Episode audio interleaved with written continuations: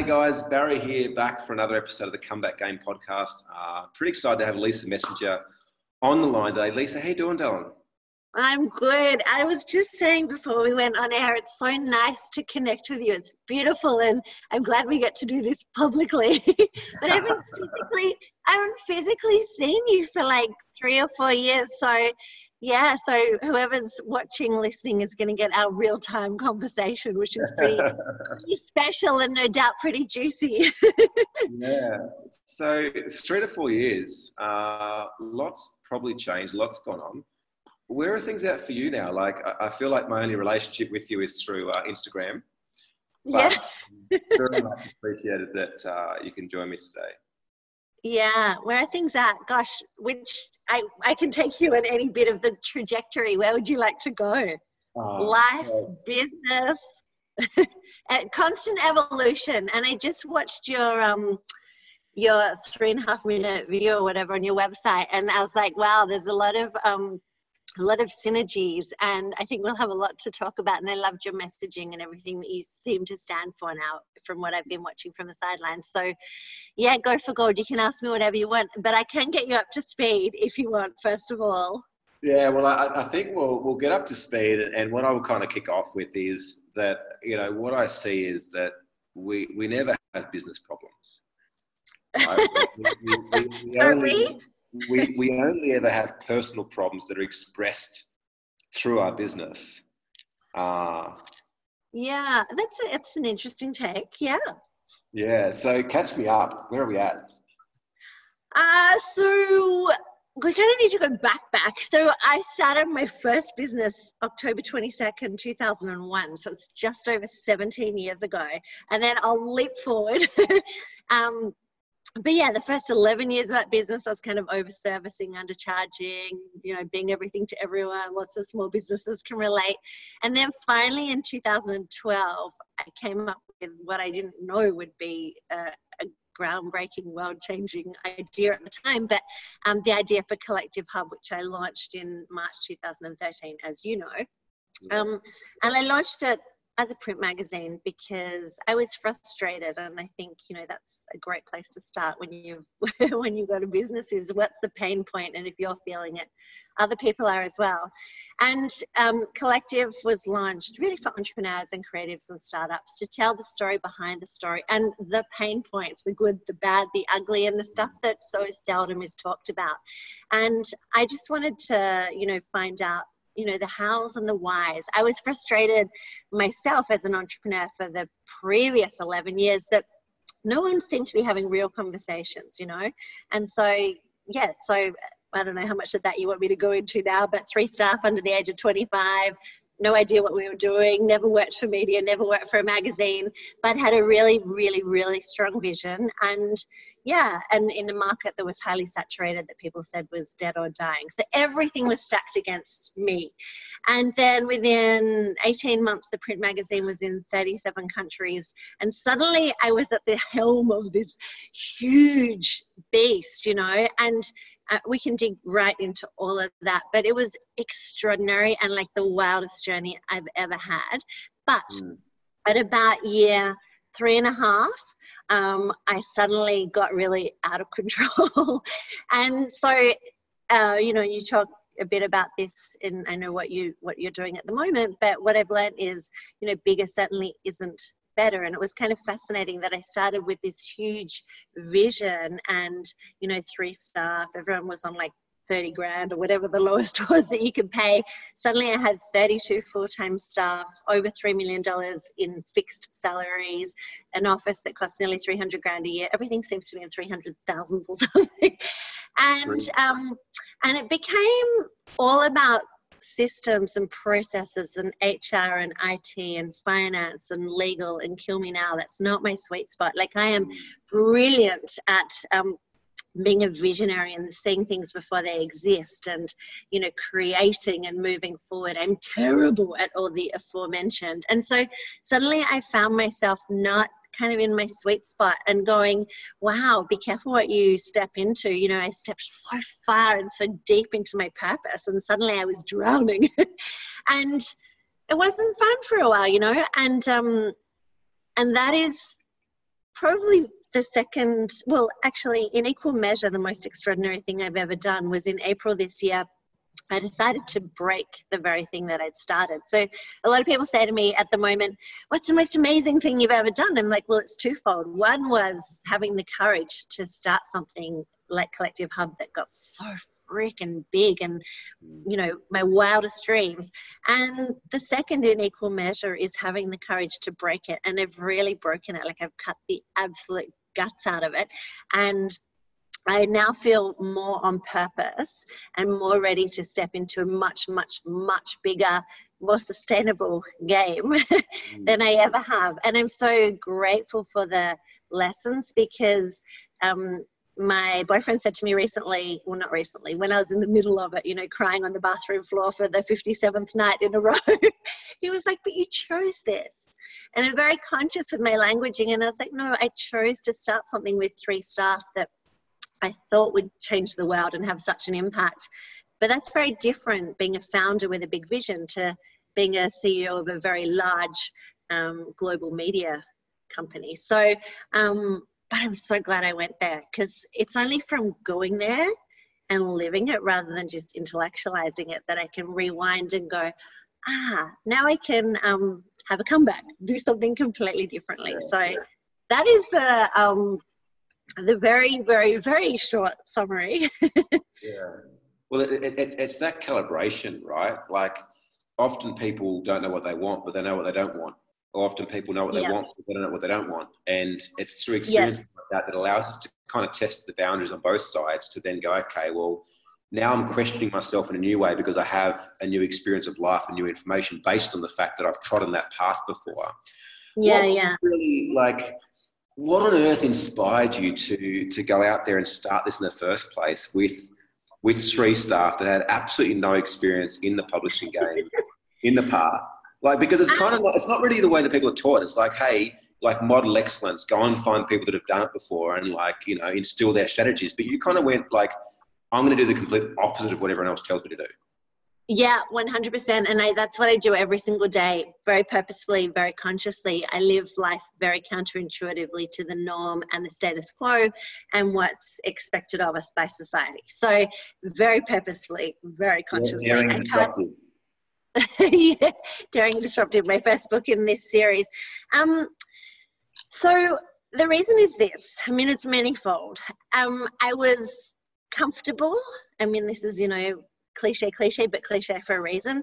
Having had a business for 11 years, like, you know, as I said, for the first while I kind of undercharged, overserviced, was everything to everyone, had no systems and processes, kind of. But then um, I ended up having quite a quite a profitable um, kind of marketing and branding business. But I was bored out of my brain, you know. I mm. couldn't work out how to scale. I couldn't work out how to have more than three staff. And this is kind of an irony um, for people to listen to. I was always embarrassed when people used to say to me for the, that first 11 years, they'd be like, How many staff do you have? As if that was the only measure of success. And I'd always think, Oh, this is so embarrassing. Three. And I was so embarrassed. And now I'm like, God, if only I I only had three. so it's interesting the flips. Um, so yeah, so I was I was bored. Um, I was very comfortable from a monetary standpoint, but I don't think you know comfortable is a great place to be. And also, I was kind of at a point of 11 years in business. I was like, go big or go home, you know. And I remember distinctly, I was in Bali and I said to my staff, okay, I'm either going to come back and move to um, move to Byron Bay and just like sit on a rock and meditate and gaze at my navel for for 12 months and take some time out, or I'm going to like have a crack at doing a magazine. And they're like, a magazine? Like, why would we do it? But the only logic, and it was completely frowning at me, like, what? It was completely illogical only for the fact that I was surrounded by extraordinary entrepreneurs and thought leaders and game changers that I was kind of like, my rationale at the time was, well, if only I could smush them, very technical term, smush them all together in some kind of format and share this with the world. And I was frustrated with the media. I was like sick of the salacious gossip and the vacuous content and reading about extraordinary inspirational people, but not understanding. It was like I was reading about their mm. success stories, but I was like, I don't understand. How did they get there? How did they fund it? Um, what was the supply chain? Where did they make the product? You know, how did they manufacture it? I was scratching my head all the time asking, but how, but how, but why, but why? So I was kind of like, oh well, I'll give it a go. And um, and I did, and I knocked on a lot of doors. The first issue cost three hundred and fifty thousand dollars, and I didn't have much money. I didn't have that kind of cash to throw around. So, um, yeah, counterintuitively, I went and pre-sold it to Commonwealth bank, $200,000 they gave me. I've still never borrowed a cent from a bank other than for mortgages, but I've never borrowed a cent from a bank for business. Um, that may be crazy, but I've never borrowed a cent from anyone else actually, and I still own it 100%. Um, in future, I'll do things differently, and we can talk about that. But, but yeah, so I just, I just started it, and the thing about it is, and I think this is really, really important, is that all I had at the time was this insane sense of purpose, unlike anything I've ever felt. Like I was like, I just want to do something. I want to give a voice to extraordinary entrepreneurs and creatives, and I want to inspire people. I want to tell the story behind the story. And that's really as simple or as complex as it got. And yeah, I had no smarts around it. I mean, I had some business acumen, had no contacts, no credibility, no nothing really to speak of, but I just had this burning, burning um, sense of purpose. And when you have that, it's all around mindset in um, in my experience, and the synchronicity and the serendipity was just extraordinary. Like the doors that then started opening, and the things that I've experienced in the last five years just blow my mind every single day still. So, yeah. Where, where did that Where did that purpose come from? Because it sounds like like when you're in Bali, you're like, oh, I'm either going to do this or I'm going to do this. it's like it's very much like space of being on the on the fence. Like where did where did that where did that purpose come from? Like when did you wake up and it's like bang, it's there. Like I know what I'm doing. I know what I've got to do, and and full steam ahead. So, in my experience, the best things happen when we're at that knife's edge. You know, it's like this pendulation between ah, I'm so frustrated. I'll just go this way or I'll go this way. And so I really urge people, like I know whenever I'm feeling horrendously uncomfortable now, it's like it's like a fire in my belly. It's like a rocket in my ass. You know, I'm just ready to go.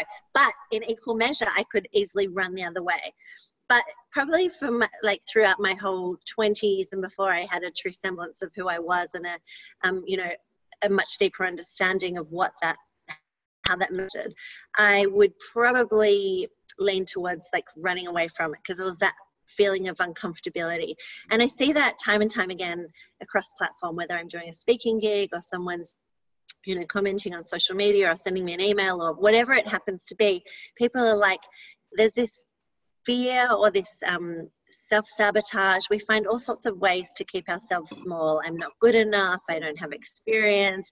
Actually, you know, that external validation we're waiting for. And so that's the uncomfortable point. And that's when I'm kind of like, okay, feel it. It hurts. It's painful. Now, freaking go.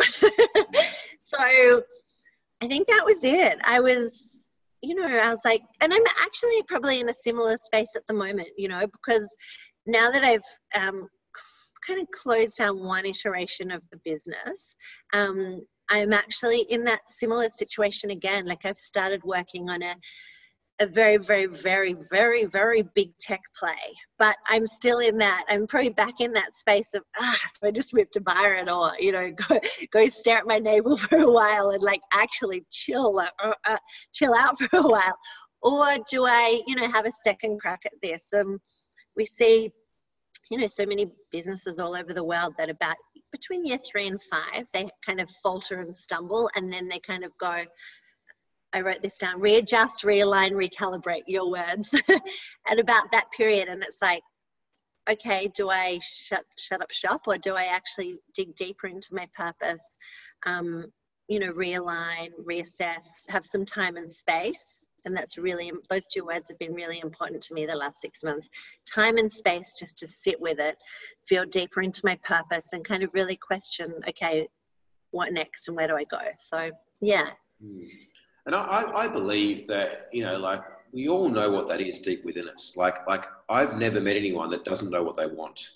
I've met a yeah. lot of people who have been conditioned by society or by their upbringing to not ask for what they want, or people that are so goddamn busy just like living, right? Yes. Just surviving, but they're not yeah. actually in tune enough with, with what I call is like their heart or their, their, their, their real spark, that they're not, mm. they're not, they're not, they're not conscious enough or in tune enough to hear that that whisper because I believe that, that our heart is constantly communicating with us, but it's not a loud voice. Like it's not a screaming voice that gets loud if you don't listen. It's a subtle mm. whisper. And mm. it's through those moments of time and space that we allow ourselves to kind of listen to that whisper and allow that to grow into the next, next direction. Like, do you, do you kind of feel like you talk about this, like, you know, the Byron sitting there looking navel or like doubling down, like, do you really feel that that's gonna that that's gonna fulfill you like like knowing you as i have over no. it's a good idea, but let's let's be honest. Uh, it's probably just allowing a choice on the menu to to have that um, co- you know contrast of doubling down and allowing you to kind of un, you know consciously choose that, that it's time to make a big play. Yeah. So I mean, there's I think there's ways to oscillate between the two and it's just about for me routines and rituals which when i started my entrepreneurial journey the very thought of routines and rituals made me run a mile but actually it's only through those that i'm able to do what i do but there's certain like not negotiables like i don't start work before 10 a.m. So I always try and, you know, do my meditation, do my exercise, go for a walk with my dog Benny. You probably remember Benny, he's yeah. somewhere behind me. yeah. Um, and then I listen to, you know, a podcast or I educate myself in some way. Because the thing is, and you just said it, a lot of people just like live life according to other people's expectations or you know they glorify we all glorify being busy and there's a big difference between being busy and being productive. And so there's certain things that i just you know i i just absolutely allow myself the time and space to um, get still, to educate myself, to journal, to really just allow myself to, you know, dream and think before I start reacting to the noise of the world that just comes at us all the time. And I think, unfortunately, so many people.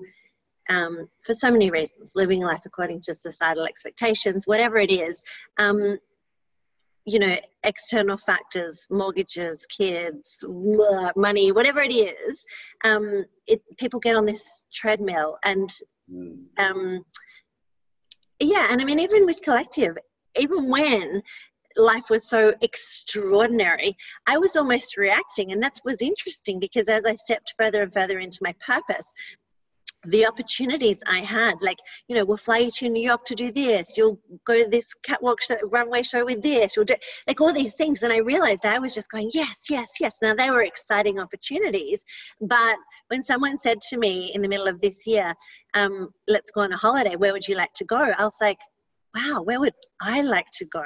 Well, that's an interesting decision that I have to make because I've had so many extraordinary opportunities thrown at me for so long that I haven't had to make that choice. So I haven't given myself the luxury of that choice.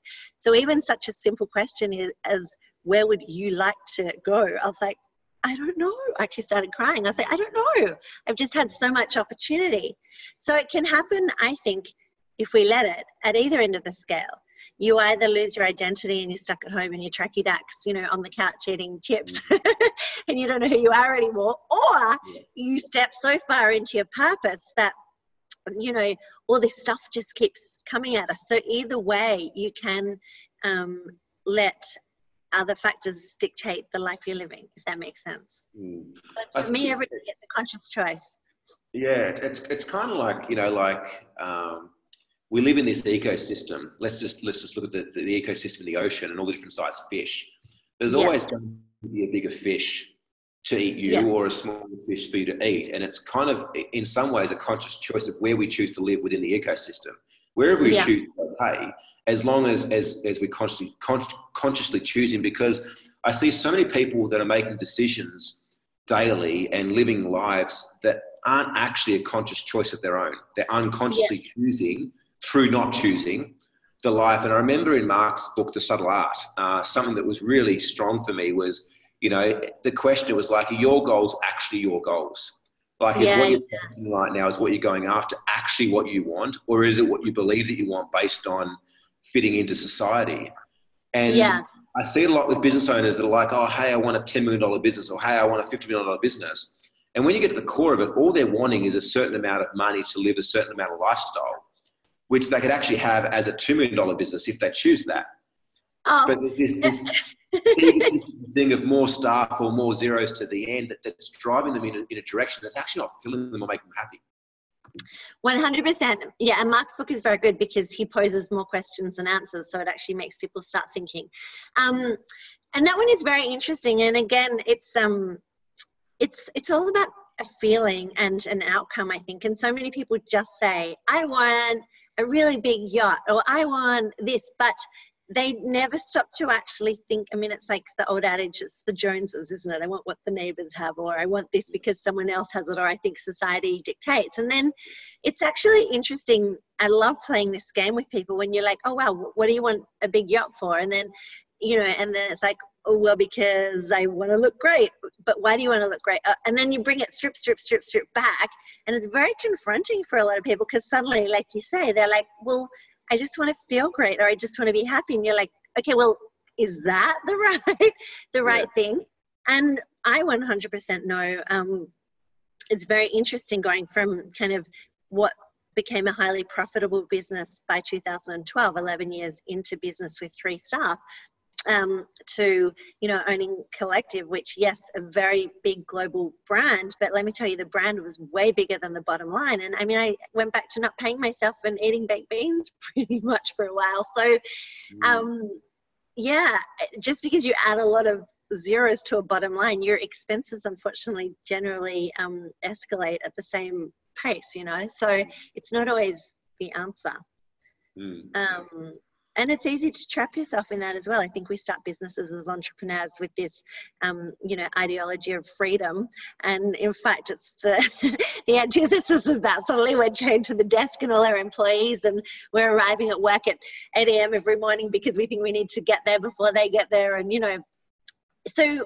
I love all of this and I love human psychology and I love playing with it and questioning because it's something I think whatever we choose to do, it's something that we have to consciously question every single day, really. Yeah.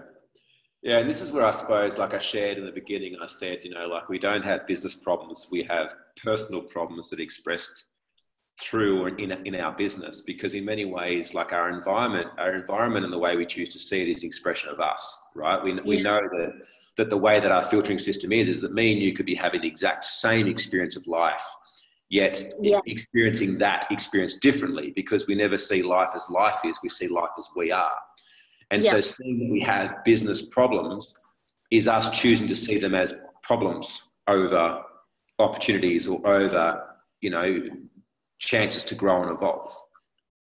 100%. And that's, um, you know, that's a mindset flip. And so people often say to me, oh my gosh, I mean, I love all this stuff. You know, when I started my business in um, 2001, I remember something like I couldn't pay an $80 invoice or someone couldn't pay me. I just remember $80 and having a meltdown about $80. and I'm like, you know, you said before, small fish, big fish, like everything is relative. And what scared me then is very, very, very different um, to what scares me now. And, um, and it's all about, you know, mindset flip. Back then, um, you know, a, few tricky things came at me and a few exciting things came at me. And now it's like, you know, every six minutes something freaking amazing comes at me, but also something freaking scary comes at me. And so I've had to learn. People go, well, how aren't you, you know, well, permanently catatonic in a ball rolling around on the floor? and the thing is, I've learned to train myself to go, wow, that was really tough, but that'll make a great chapter for a book. Or, wow, I really learned from that. I won't do that next time. Or, yeah. so it's how we choose to see things through what lens and how we choose to learn from it and for me share the lessons learned. So yeah. I make it about something much bigger than me. Yeah, and they don't see the 56 nights in a row you're in the, you know, on a ball in the bathroom crying either. Like this is the beautiful yeah. thing that you know, even for us to post something on social media, you know, vulnerable, raw or not, people still have a perception of what that means for them based on where they're at. You know, like I often hear, oh, yeah, but yeah, you've got money, or yeah, but you've got this, and it's like you say, it's like the problems don't change, right? The problems that you have down here relative to being down here, the problems you have up here relative to being up here, there's still yeah. challenges, there's still fear, there's still opportunities wherever you're playing within the ecosystem.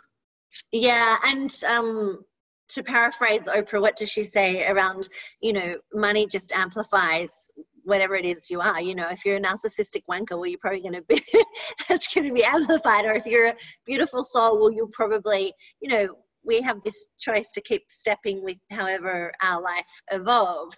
But I am also fascinated about this, um, you know, societal misconception. I, I'm always, because I'm very you know raw and um, open and vulnerable and authentic across my social media channels or if i'm doing a speaking gig and through my books.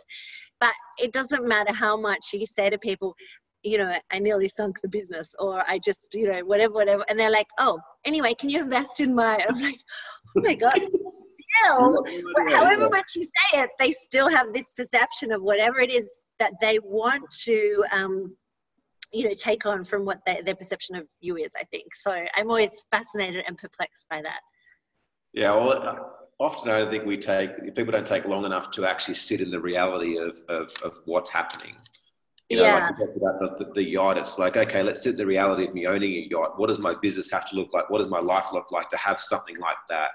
And yeah. and there's always in you know there's there's sacrifice or you know investments that we need to make in order to have something else. It's not it's not all you know like like someone once said to me that you can't get rich collecting one-sided coins. Like life is duality.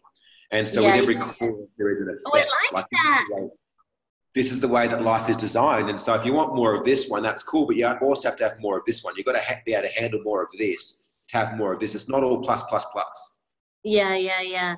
Yeah, and it's like how much are you prepared to lose, you know? How much I don't know. I mean, luckily I've got a rather large propensity for risk. So I keep, you know, pushing it and pushing it. I'm going to push it a little more sustainably in the future. but, yeah. um, but I freaking love it. You know, I love that. I have a huge appetite for risk and I love playing a big game. So, yeah. yeah. What, what are the, some of the what are some of the things that you have set up in in, in life both uh, you know internally non-physical and physical externally that allow that that comfort zone to take risk. Like I, I know for me, um, I'm, I typically am very emotional around money, right? Yeah. And, and, and it's always been that way. And don't tell me I need to get a coach. Like I've been coached on this shit, right? Yeah, yeah. But, but all I've learned is to put things in place that allow me to take that emotion away, like put automation in place, put other people in place to manage that stuff. So therefore, I'm not needing to be involved to a degree in that right? Which then allows me to take different risks in my business. Like I'm curious to know with you, like what are the things that you have in place both internally and externally that, that still allow you to have that appetite and ability to take risk? Ah, yes. So money, money is definitely one. So, um, I mean, now more than ever, I am like so intimate with my data. It is not even funny. And, you know, that for years, well, actually, it's not true. For probably first three years of collective. So um, i was you know all over it. Like i knew exactly you know every single kpi every single budget what was coming in what was going out. Like i was all over it. And then we grew too fast and scaled and i kind of took my eye off the ball and kind of gave that responsibility. I had a coo cfo general manager had all the all the all the o's in there all the c's.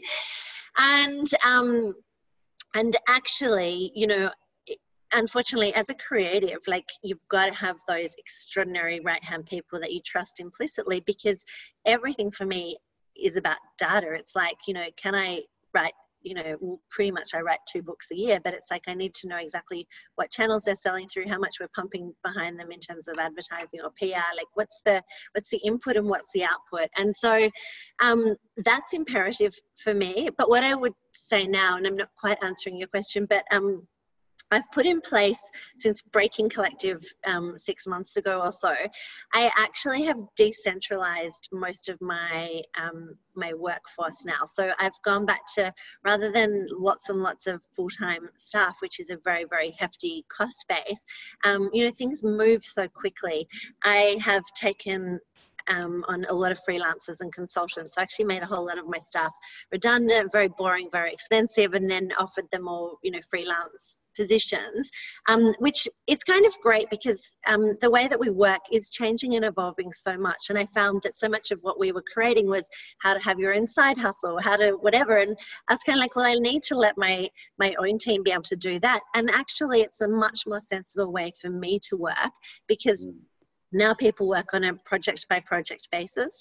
They all have specific KPIs um, associated with that project.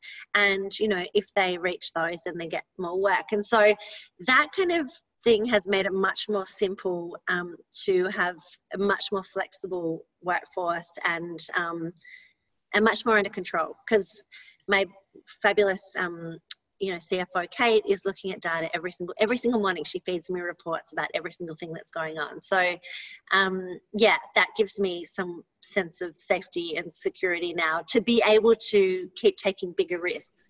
And the interesting thing about that decentralized workforce is when I had 32 full time people sitting in an office, um, with the magazine, we'd be creating a cover, and really three people needed to be involved in that conversation. But suddenly, I'd have 32 people all in that. But now, because people are working from all over the place, um, it's much more efficient so far mm. because they're only working on the projects that they need to work on. Um, they don't know about what they don't need to know about, and we all come together when we need to. So, I actually think you know it will be quite extraordinary the scale that we can now reach, um, working in a very different way.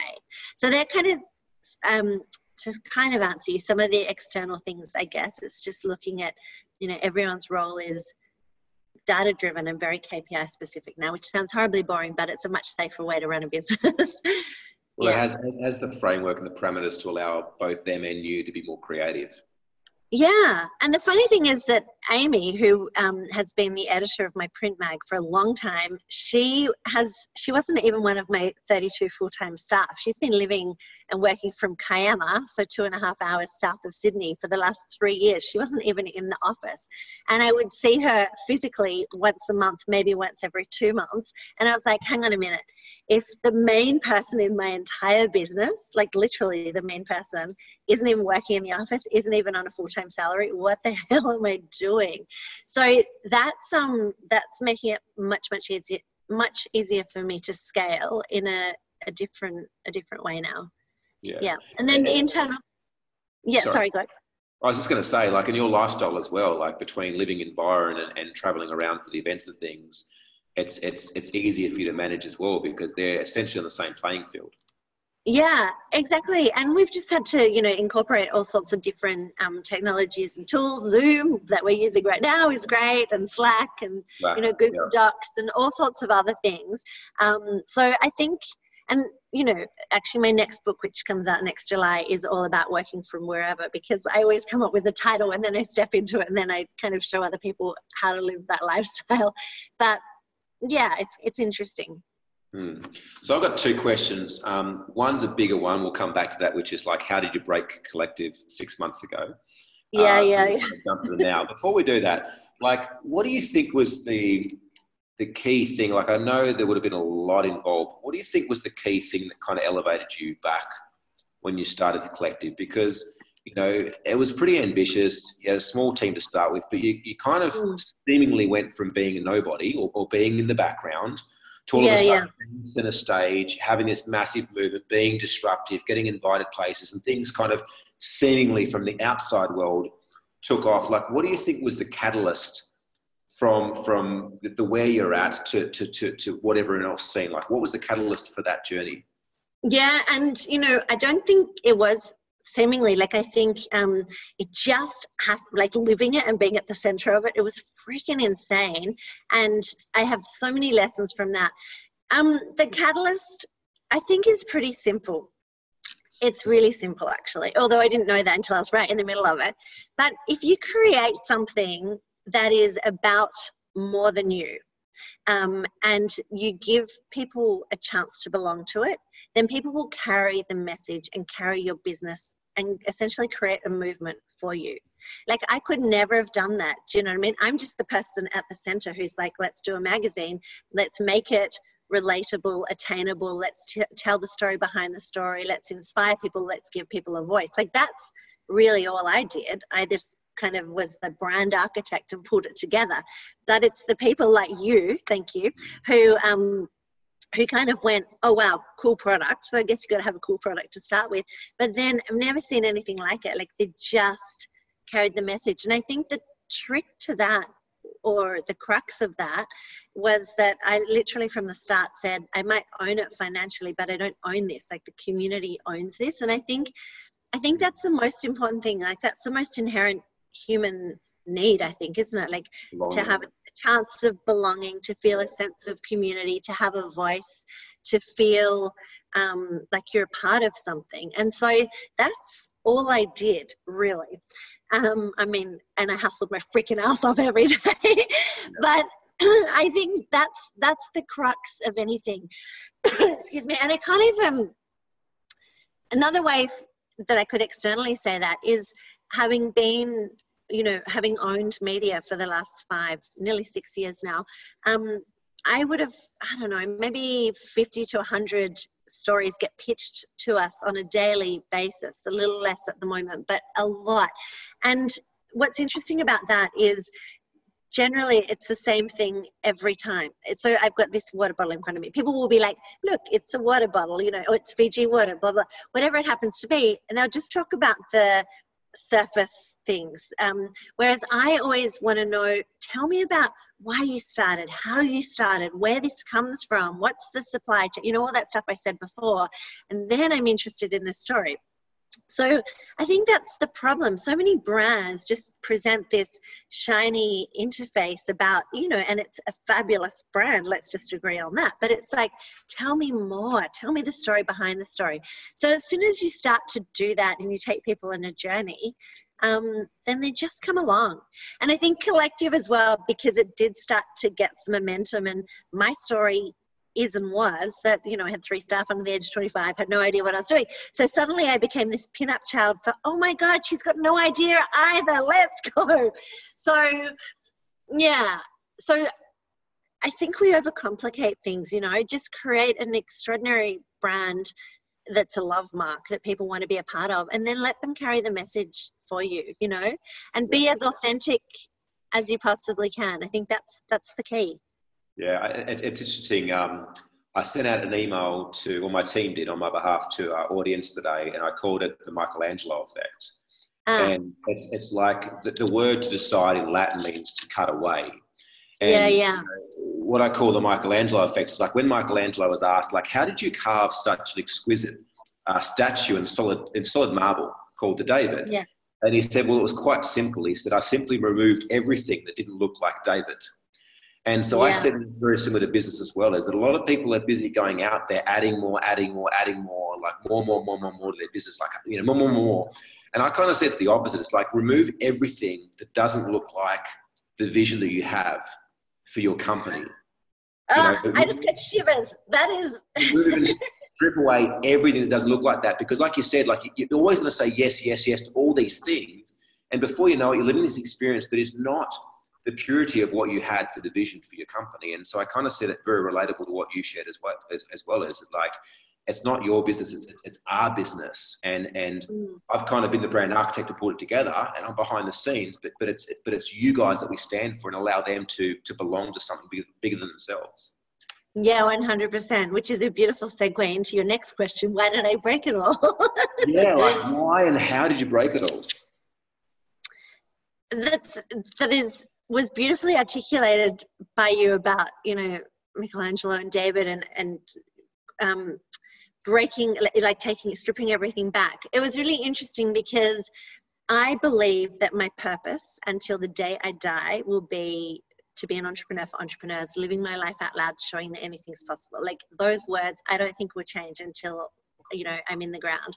And for collective hub it's three words igniting human potential. And i don't think they'll change. But the delivery mechanism is what people get so attached to. And you know so i have always said detachment from outcome surrender. It is irrelevant. And luckily i said this from the get-go from issue one of the print mag. I was like it doesn't matter if it's a print magazine or i'm doing a speaking gig making a podcast with Barry or, um, you know, writing a book or I don't know, producing educational videos or whatever it happens to be, we need to be able to um, be in flow and morph, iterate, pivot, change with the markets, you know?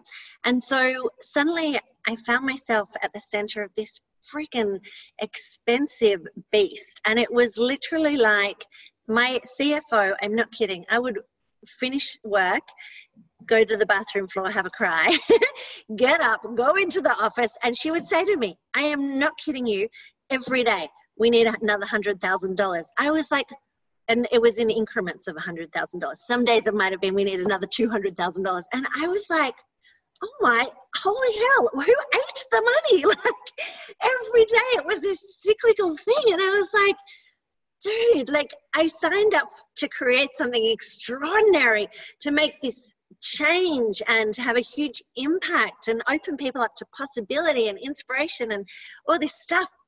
I didn't freaking sign up to dial for dollars every day and sell my soul. And, you know, and we talked about before, we hit on, you know, whatever, however much you say to people, I'm hemorrhaging. Here is our bottom line. We are flatlining red. And then I would say this to all my team, and then they'd look at me and go, okay, can I have a salary increase? Like, it was like, what? Who's not getting this?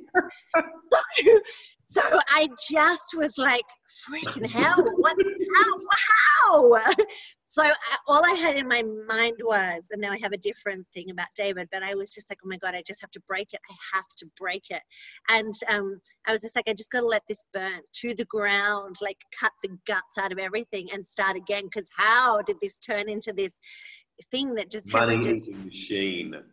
money eating machine. And none of it was coming to me. I sold two properties last year and made 1.3 million dollars uh, profit in selling two properties. Put it in the business and thought that's nice bridging finance and it ate that as well. So i was just like okay this is this is not good. This is not cool. I'm meant to like i know how to run a business. I'm actually a bloody brilliant businesswoman but i just found myself in this money eating machine. You're right. So so I just decided, um, you know, and this was this was a really interesting space of my purpose is, and this is where it's so important to just hold on to your purpose you know have this stranglehold on it and know what you stand for. Because when things become that you know tumultuous you've you you could lose yourself very very quickly and your entire identity and everything else um, because you feel like this huge failure or you go this is my purpose. I am not being the best version of me. I am not serving my community. I need to break this down. And that's courageous and it takes a hell of a lot of guts because it meant that i had to you know make people redundant. I had to do all sorts of things. And you know i'm proud to say i did it all with dignity and grace and you know in the right way. And i don't think i made any enemies. There might be a few out there. I don't know. Hopefully not. Um yeah. So i kind of burnt it to the ground and now i'm really building it back up which is good. So when yeah. you say building it back up, like what does that look like? Like what is a differentiator of how it looks now to how it looks, you know, eight months ago, say? Um, funnily enough, it's not that different externally, but it's very, very different internally in terms of what I said. Like, I don't have that huge cost base in terms of I don't have a fixed office for the first time in 17 years. So I'm working out of, you know, co working space, um, and my team are largely decentralized and I bring them in and out as and when I need them. Um, so that's how it looks internally, and it's much, much, much more sustainable. Um, ironically, I've probably almost got more more freelancers than I did, you know, internal staff, but they're all working on project by project, budget by budget, you know, all that kind of thing with very specific, very deliverable outcomes. Um, from an external facing perspective, not that different. So in April, I closed the print magazine after 52 issues and five years. Um, but what I realized was that um, we had commissioned an entire issue 53 and by commissioned what i mean is we had um, you know paid people to write articles and we'd done all the interviews. So we had all the content for an entirely new issue sitting on a hard drive that wasn't yet used. So once I'd like slashed and burned the guts out of the business, I was like, well, the community loves us and is so supportive. Um, Newslink, WH Smith, Coles and Woolies, everyone were like, anytime you want to bring back an issue of the mag, bring it back. Like we love you here. That you know that we've got open space on the shelves, and so I was like, oh well, we've already kind of paid for this. So on the third of December, there is a print issue coming out, and um, which I need to watch how I manage that because I don't want to confuse people about I slashed and burned it to the ground, and now an issue is coming back. Um, but I think I will actually probably try to bring two issues of the print mag out a year, just two not 12, just two. Um, but that's very easy now. That that's just it's just a nice tangible physical thing that gives voice to you know a lot of amazing entrepreneurs and inspires a lot of people and you know it holds a place but for me um, i'm working with a couple of very very very big very very very smart people on a tech play at the moment and that's a slow burn you know that's like really starting with what are the major problems out there um, you know then how do we even begin to solve those? And you know how do we build a unicorn? Let's say i don't know if i've got the energy for Another it we'll say i'm one. playing i'm playing in that space. But as i said to you my vision and my purpose is still you know 100% as they've been since the day I started Collective. It's just that, um, you know, I know how to do print, I know how to do social and events and digital pretty well. But what I don't know is how to do a really big tech play, you know, some kind of double sided marketplace for, for entrepreneurs. And um, yeah, so let's see. Let's see. It's fun. It's fun educating myself and learning and playing with some of the, the big, you know, developers and coders and just playing around with different solutions at the moment. Yeah. yeah. So if the the best the worst case scenario, the best case scenario is that I actually get to learn how to, you know, build a product end to end and and it never gets off the ground. But hey, it, it just might. Let's see. what's, this space? Yeah. Yeah. Good. I'm having I'm having fun though. I'm having fun and I feel much more zen and relaxed again, which is which is nice. You're looking very vibrant. That's what I said when I joined the call. I was like, I don't know whether it's the, the, the Byron air or the water up there or. I've just been to the gym, so I was like, I, I forgot when doing Zoom. Detail is not my thing, and I'm like, oh, okay. Well, anyway, here I am. You get me in all my raw. yeah. Um, yeah. So, for the people out there watching or listening to this today, like, what that are in business, uh, maybe they're at that precipice, that that that knife's point. Like, what advice? Like, what do you think is the best, or maybe the top three, you know, pieces of advice that you've ever been given by a mentor, or a friend, or, or somebody that you know? Well, just just start because naivety. Don't overthink it. I mean, literally, just start and then iterate as you go. And I think just to elaborate on that, you know, you can put something, and I do all the time, I fail all day, every day. You know, I'll put something up on social media which gives you that real time feedback loop, and I'll be like, hey, oh, you know, I'll test something, and then people will be like, they won't react, and I'll think, oh, well, I'll just knock that on the head for another day. Or people will be like, oh, yeah, I want to buy that. So don't overthink it, just start, because more often than not, the idea that you think will be the business it'll change you know 100 times before it is kind of market ready. So just start um, have an unwavering insatiable self-belief. Like you have got to believe in yourself more than you want to breathe almost.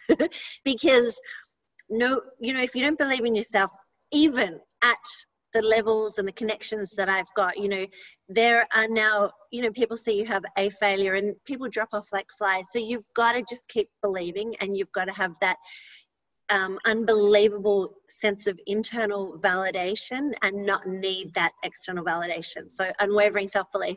Um, surround yourself with an amazing team. If you're anything like me, I'm like, I am a kick ass, like one of the most insanely creative people and brilliant at ideas, but I am crap at implementation. If anything was left to me, it would never happen. so, you know, that's the self-belief thing. That's not arrogance but i know what i'm good at. Like i'm brilliant at that. But i'm i'll back of the envelope and then i'm bored an hour later. So unless i have an extraordinary team and great implementers nothing will ever happen. So a team is so important i think. Um, yeah they're probably the three key things i mean yeah. i could go on and on fail just fast yeah just get started uh, insatiable self-belief and be surrounded by a phenomenal team and, and kind of like know your strengths and weaknesses and be okay that you don't have to ha- actually perfect your weaknesses or even work on them. Find other no. people those are their strengths. And that's it. I mean, I I say that I'm a brand architect and I'm terrible at detail, but you know, there are people. Like I had a meeting with someone this morning who will be a great member of my team because she's like, "Oh, I like to be the silent assassin. I just love to implement and get stuff done." And like, you're my girl because I can't stand it, and you love it. Know your weaknesses and um, yeah, get really comfortable and unashamed about them. Yeah, I love that. Uh, anything final you feel to share with with uh, with the guys out there today? Not really. I feel like I've just chatted and chatted, but um, yeah. I feel we haven't even scratched the surface though. Like we could keep going. well, we can do. If you get a good response, we can do a round two if you like. I mean, the thing is, most things that I talk about are in real time. So as I get further into this um, next iteration of the tech build, I mean that'll be a journey that it will be interesting to take people on because I literally everything I do, I do it from a layman's perspective. You know, I'm the guru of nothing really. I'm just like I just learn and then I teach people as I'm learning. So we'll take them on the journey. So that'll be an interesting one to see see where that goes. So maybe we have another conversation in six months or something. Yeah, sounds good. Lisa, I'm uh, I'm so grateful and humbled to have you on the show today, and I, I trust that all the people out there got a lot of value, a lot of bombs. Um, by all means, we'd love the support for you guys to, to share it around your friends, tag people in that you think that needs to hear this message, and, and let us know. Uh, let us know what you thought about what Lisa had to share. Yeah, beautiful. Thank you so much. Well, I look forward to connecting with you and your amazing community more. Yeah, thanks so much, Don. Appreciate it.